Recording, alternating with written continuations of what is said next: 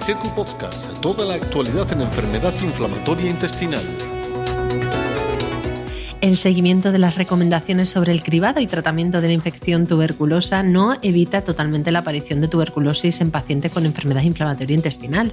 Esta evidencia, unido al uso reciente de nuevos fármacos biológicos y de nuevos inmunomoduladores, ha llevado a revisar, entre otras cuestiones, los métodos de diagnóstico de la infección tuberculosa latente, los distintos escenarios en los que se va a realizar el cribado, la estrategia para disminuir el riesgo de tuberculosis una vez iniciado el tratamiento biológico y otros aspectos Conoceremos en profundidad cuáles son las recomendaciones actuales con los doctores que han liderado el documento de GTQ. Ellos son el doctor Sabino Riestra, responsable de la unidad de, enfermedades inflamatorias intestinales de Luca, y el doctor Daniel Carpio López, del Complejo Universitario, Hospitalario Universitario de Pontevedra. Bienvenidos, doctores. Muchas gracias. Gracias por estar con nosotros. Pues doctor Riestra, si le parece, comenzamos con usted. ¿Por qué es importante hacer este, este cribado? Es importante eh, pues porque siguen produciéndose tuberculosis activas durante tratamiento biológico. Esto es algo que ya desde hace prácticamente más de 20 años, en el año 2001 ya salió eh, la publicación inicial del riesgo de, reactivación de tuberculosis en pacientes bajo tratamiento con infliximab en aquel momento.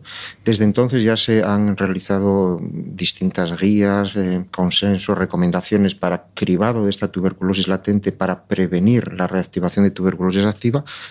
Ya en el año 2003 eh, publicó sus primeras recomendaciones y la última actualización es la del, la del 2021. ¿Por qué es importante? Básicamente porque el cribado de tuberculosis latente, la detección de casos de tuberculosis latente y obviamente, el tratamiento de esta tuberculosis latente antes de iniciar el tratamiento biológico ha demostrado eh, que disminuye el riesgo de tuberculosis activa durante el tratamiento biológico. Básicamente es, eh, por lo que es fundamental realizar un cribado porque claramente ha demostrado, tanto en pacientes reumáticos, eh, que reciben biológicos, en pacientes con enfermedad inflamatoria intestinal, que la mm, prevención mediante quimioprofilaxis con, con fármacos para tratar esta tuberculosis latente previene la tuberculosis activa. Doctor Carpio, ¿qué aspectos hay que tener en cuenta a la hora de realizar este cribado? Yo creo que lo más importante antes de empezar el cribado es decidir en qué momento lo haces, eh, las características del paciente y las características de los tratamientos que está recibiendo o va a recibir, y también la prevalencia de, tuberculosis en, tu área. De hecho, tanto Sabino como yo pues, venimos del norte de España y empezamos a interesarnos en este tema porque son zonas de alta prevalencia y lo sufríamos con nuestros pacientes y bueno, pues quizá por eso pusimos más interés y hicimos algún trabajo en este sentido.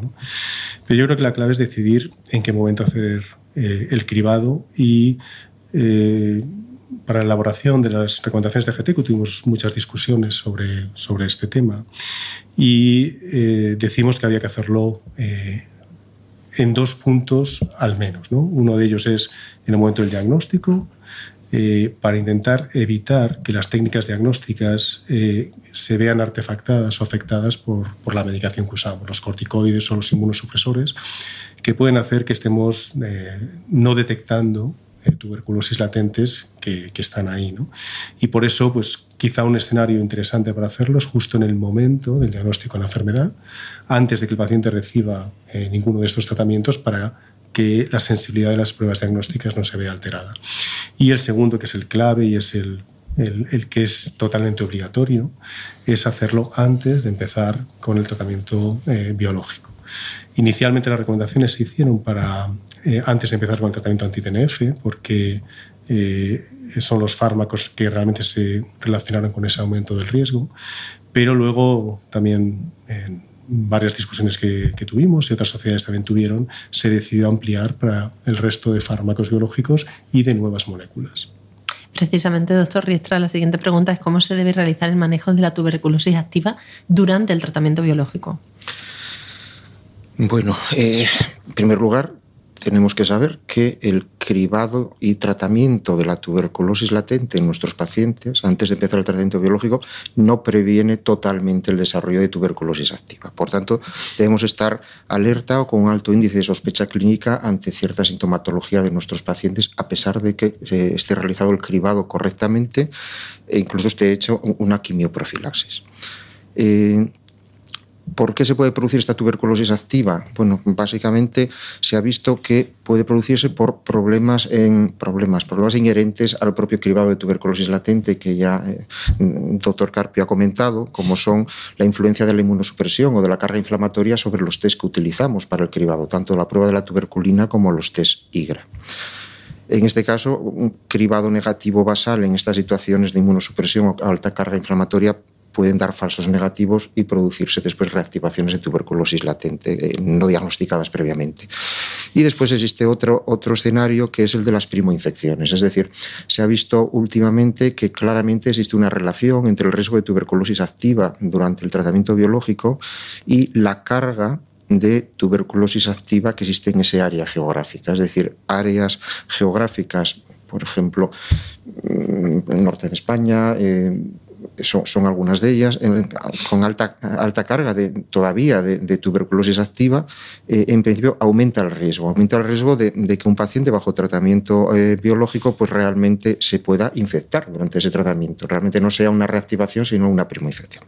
Ahora bien, ¿cómo lo detectamos? Con este alto índice de sospecha clínica y sabiendo que aproximadamente un 50% son formas extrapulmonares o incluso formas diseminadas, con lo cual a veces la sintomatología no es la típica respiratoria, sino que puede ser fiebre, puede ser eh, pacientes que te vienen contando astenia. Es importante tener en cuenta que existen grupos de riesgo sobre los cuales tienes que estar más, más encima, por decirlo de alguna manera, como puede ser, por ejemplo, personas que hacen viajes a países de alta incidencia, eh, personal sanitario, personas, por ejemplo, que trabajan, colaboran con, con, ONGs, cuidadores a domicilio, personas que están trabajando en, situación, en, ambientes de mayor riesgo. Son, por ejemplo, pacientes que están con tratamiento biológico que están en esos escenarios tienen mayor riesgo, ¿vale? Tienen mayor riesgo. Doctor Carpio, ¿qué estrategias permiten disminuir el riesgo de tuberculosis una vez iniciado el tratamiento biológico? Eh, hombre, la, la clave eh, yo creo que es el, hacer esa profilaxis. ¿no? Yo creo que la clave precisamente es intentar detectar las tuberculosis latentes eh, antes de iniciar el tratamiento biológico para disminuir ese riesgo. Yo creo que eso es la clave y es lo que de verdad ha demostrado que disminuye el riesgo.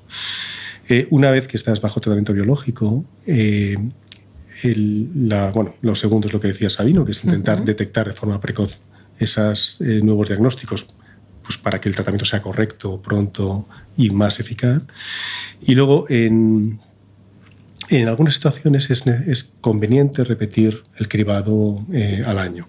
Como decía antes Sabino, pues en aquellos pacientes que empiezan con una carga inflamatoria muy alta o directamente pues ya te vienen con tratamiento inmunosupresor o corticoide o inmunosupresor o incluso anti-TNF desde el momento del diagnóstico, con lo cual no puedes hacer ese cribado precoz en condiciones ideales, se ha demostrado que repetir una prueba de tuberculina al año permite detectar algunos casos de tuberculosis latente que no detectaste al principio por esos falsos negativos.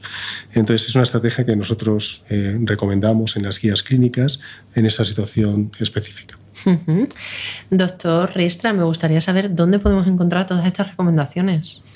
Pues estas recomendaciones las podemos encontrar aparte de en la web de GT, que están obviamente allí, la revista se, ha publicado en la revista de Gastroenterología y Patología el, año pasado y es una actualización de las anteriores que teníamos del año 2015, o sea que están publicadas en acceso libre en gastroenterología y patología. Y para todo aquel que, quiera, consultarlas. Pues doctores, ha sido un placer que hayan estado aquí con nosotros dándonos esta información tan importante sobre el cribado de tuberculosis. Muchas gracias por estar en GTQ Podcast. Muchas gracias a ti. Muchas gracias a ti. Los podcasts de GTQ están patrocinados por Bifor. Suscríbete a nuestro canal para seguir toda la actividad de nuestra sociedad.